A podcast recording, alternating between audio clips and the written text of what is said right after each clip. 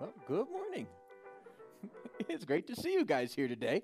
Uh, welcome to the Christian Church of Estes Park. And you know, we are disciples of Jesus that build generational, transformational disciples of Jesus. And that's a what a wonderful thing. And pretty soon you heard on, uh, you probably saw it on your calendar that uh, we're getting close to Christmas. You saw on the back, we have the Operation Christmas Child boxes and all those back there that are happening. And just uh, something that was brought to me this morning to let you know uh, that they've gone high tech now. And if you know how to use one of these QR codes and you want to track your box, now you can do that.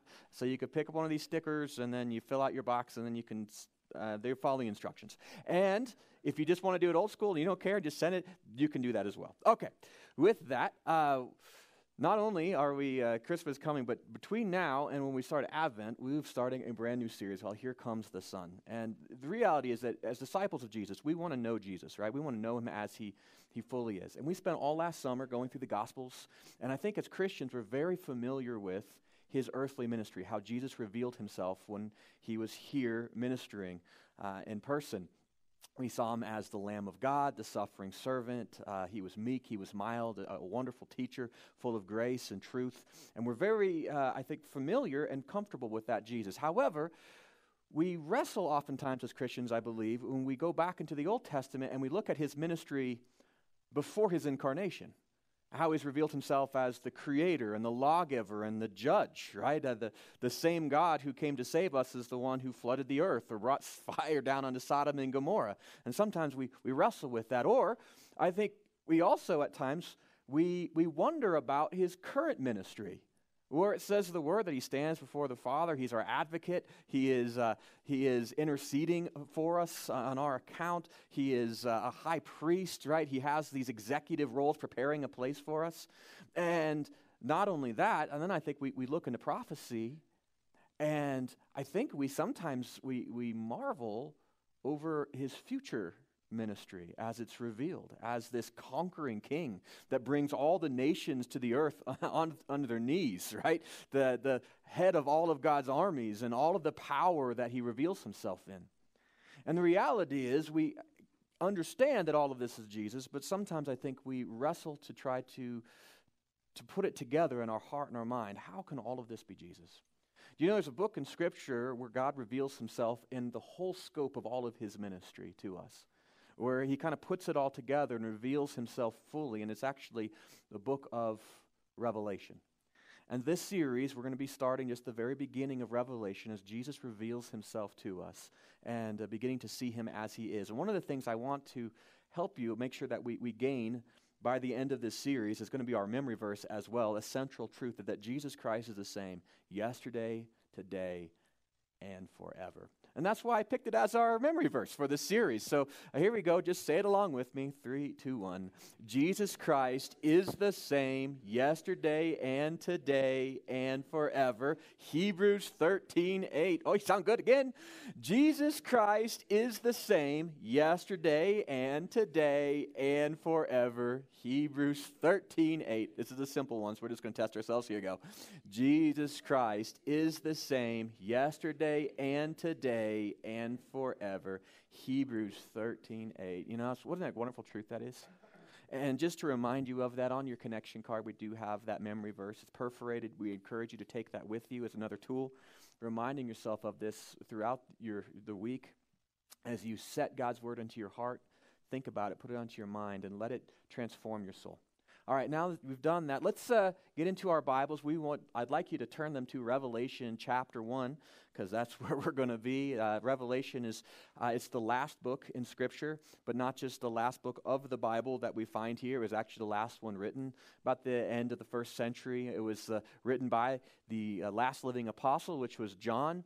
Uh, he was on the island of Patmos because he was being exiled there because he wouldn't stop telling people about Jesus, and the Romans just couldn't kill him. They tried.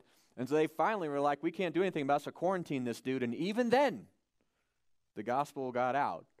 And while he was on that island and he was there because he couldn't go to church, he was on Sunday morning, he was, he was in the Spirit. And I'm sure he was praying for the church because the, the world, the church was, was uh, wondering what should we do, right?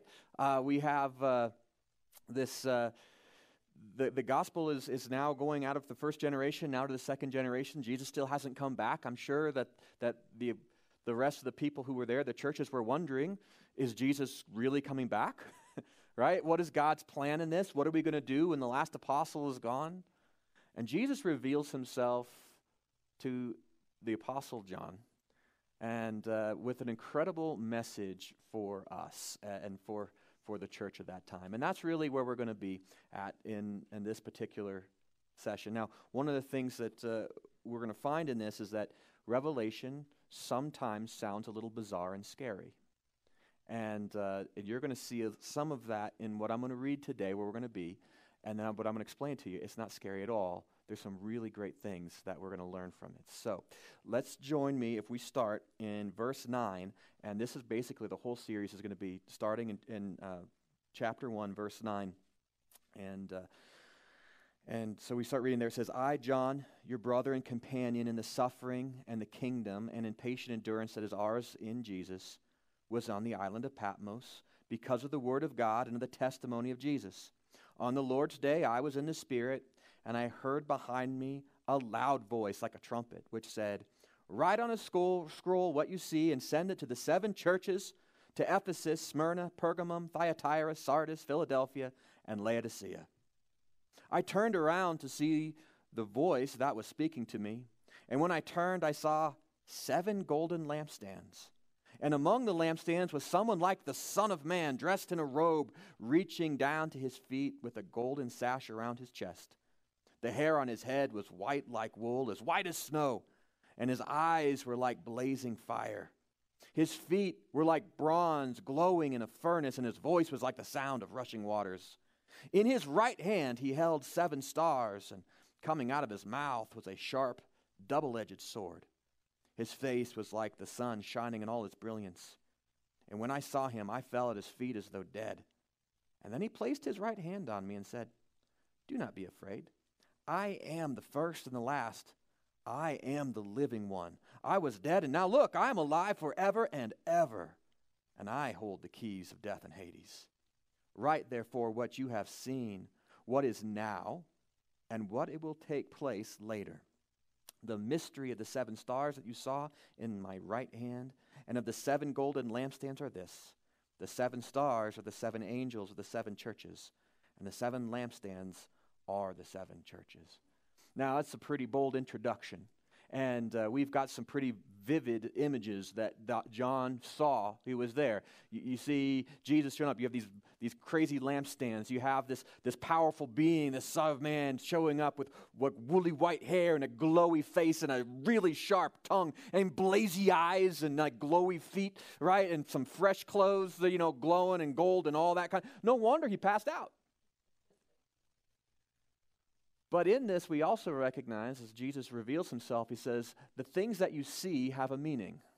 The lampstands have a meaning, the stars have a meaning. In fact, everything that is described about Jesus has a meaning. And that's because Revelation is an apocalypse. Apocalypse doesn't mean the end of the world, it's a style of prophecy that God somehow, certain prophets were given these types of visions. They were loud, incredible visions that seemed terrifying and strange, but they were meant to tell some really very important truths to convey them. And the prophets that we see through Scripture that have been given these, we saw Daniel was given those, Ezekiel, Zechariah had these. Now we have John is given this incredible vision and saying these things that are all there mean something. So think about like, like uh, Daniel when he saw his vision. He saw uh, all kinds of things. Like one time he saw a crazy unicorn goat running across the ground and it knocked out this crazy, huge, nasty ram and knocked it off the earth. And then find out later that he was a prophecy about that was uh, Alexander the Great and the Greeks coming across and knocking out the, the twin empires of the Median and the Persians, right? Vivid imagery, meaning something that's very real, something literally that's going to happen, or something that is a very real truth. That is what Revelation is. And so we're going to look into this next couple weeks as we go into Revelation, as Jesus reveals himself. There are 10 terms applied just to Jesus. So each week we're going to talk about two of those about who Jesus reveals himself to be and why it matters for us. It's pretty fantastic uh, stuff. Now, as we go into it, it's not just the images have meaning, but also numbers have meaning as well in Scripture and in prophecy. And, and especially today, we're going to talk about those. So let's just go over them real fast. Uh, the number two in Scripture, when we have that, it means witness, right? Or faithful witness. So, for example, there was two tablets. There are two covenants, right? That when Jesus sent out the 70, he sent them out in what?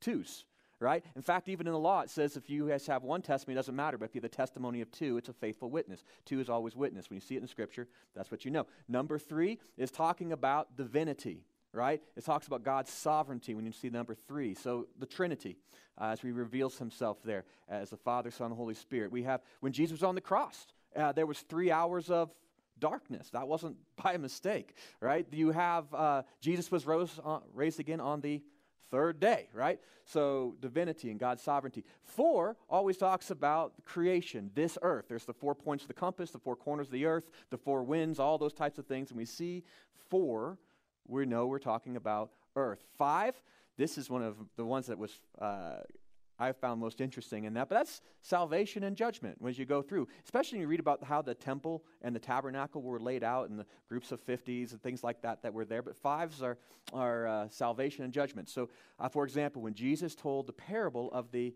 uh, his return, he said there's going to be five wise virgins and five foolish virgins, right? Some go to salvation, other face judgment. Then we have here six. Six is the number of humanity. It's also the number of the curse. Why is it the number of humanity? Because we were made on the sixth day. But it's also the curse because it's one less than seven. And seven happens to be God's number perfection. Right? The earth was made in seven days. It's how God chose to make it, right? We, uh, God was going to destroy Jericho, so they had to walk around it how many times? Seven, right? We have, uh, if you're supposed to forgive, 70 times seven times, right? Uh, seven is God's number. So when you see it, this is His saying, This is my thing. Interestingly enough, seven happens to be three plus four. So it's God's perfection, His will, His sovereignty on this creation. It's just the fullness of His thing. So when we see seven, God's mark upon it. Number 10, eight and nine kind of get gypped, I'm sorry, but eh.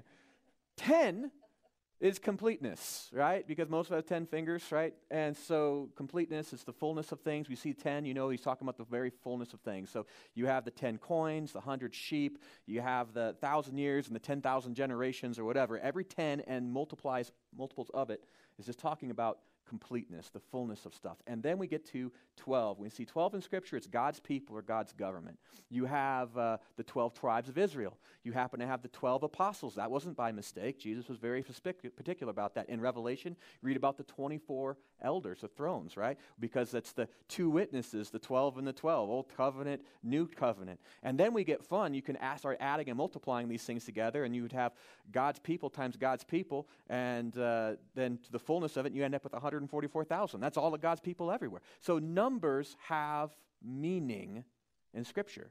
And we don't understand that, and we just take the numbers in Revelation and Scripture totally literally we end up like Jehovah's Witnesses and think there's only going to be 144,000 people saved, right?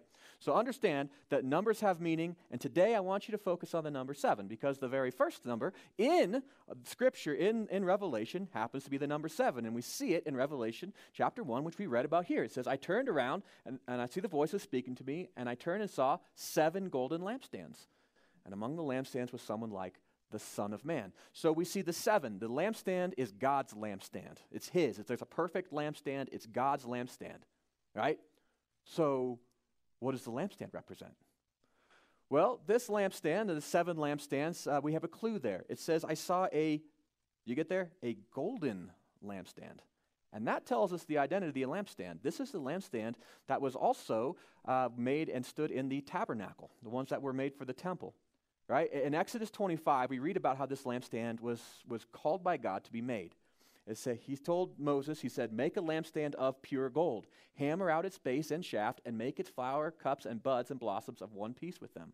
Right? This was a what we know as the menorah. Now, this is the traditional menorah, the seven uh, lamped menorah, not the modern one that they use for Hanukkah, which has the eight lamps to celebrate the miracle of the eight days of light but the seven lamped menorah that stood in the, uh, in the tabernacle.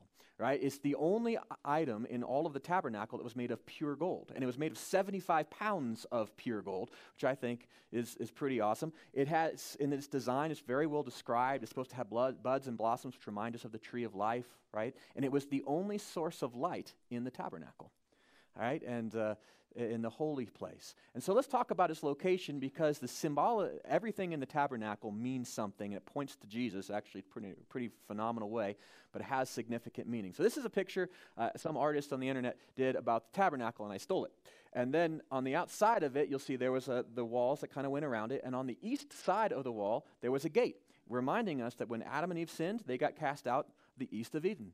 And now God made a way back for humanity back through the east gate. When you walk in, if you had access, which not many people did, but you would have access there and you would go into the outer court. And in the outer court, there were two pieces of furniture. The first one was a bronze altar upon which sacrifices were burnt for the sins and the impurities, all the things that, that for the payment of the penalty of sin, right, was there. Behind it, you have a, a brass, kind of a bronze water basin for the purification. So when sacrifices were made for sin, then there was the purification, right? And behind that, then, of course, was this tent, which we know as the tabernacle. The tabernacle had a big curtain on the front that you had to, you know, only a few people could go into if you were authorized. But if you went into it, there was the first room, which was called the holy place. Holy means separate, different. This is unlike any other place on earth, right? And, uh, and behind the holy place, there was a big old thick curtain that separated the two, and behind the holy place was the most holy place. And inside the most holy place was the most holy item in all of the world at the time is this it is the Ark of the Covenant. And uh, inside the Ark, of course, there was the, the, ta- um, the tablets, Aaron's staff, you know, a jar of man, all that. But, but the most important thing was, was on top of it. There's the mercy seat, but in between there is where it said that God's presence, his glory dwelt. And this is where God was. And separating God from humanity, of course, was this massive curtain that separated the most holy space from the holy place. And in the holy place, you would have this altar of incense that would fill the room with a, a, a proprietary blend of spices that God says, don't you dare mix it up or you're going to get in big trouble. Because that was holy for that space, reminding us of the prayers of people. On there, there's the, the table of showbread, reminding us of God's provision and his goodness. And across from that, on, uh, we have on the south wall, that's where we have the lampstand. This is the lampstand that John saw. And that lampstand has a lot of symbolism. So let's go through that lampstand and the symbolism it has. The first thing is it's made of solid gold, right? So all of the items outside of the holy space were made of bronze. That's kind of earthly kind of stuff. But everything inside of the temple was made of gold, reminding us that it was, it was precious and it was holy. It was different. It was set apart. Now, this was the only item, and even in the holy spaces, that wasn't just overlaid in gold, but was made of pure gold. So the lampstand was precious and pure and holy. The shape of it reminds us of the tree of life and reminds us again that we now have access, that God was providing access back to eternal life. When Adam and Eve sinned and got cast out of the east of Eden, they lost access to the tree of life. And now God was making a way back so hu- humans could have eternal life again and would have access to it. The next thing that we have in there is we have the purpose of the lamp is to what? Give light. That's the easiest one of all of those, right? It was the only source that was there. And it's to reveal God's truth, right? This is what it was symbolized and all this. But think about, uh, we're going to well, next, but if, if, you didn't have light there, then you would go into the holy space and you wouldn't see anything. You wouldn't see the table of showbread. You couldn't see God's provision. You wouldn't know how to get to the, the altar of incense because you couldn't see it to even light it. You'd be like, where's this thing? You'd just be in ignorance, lost in darkness.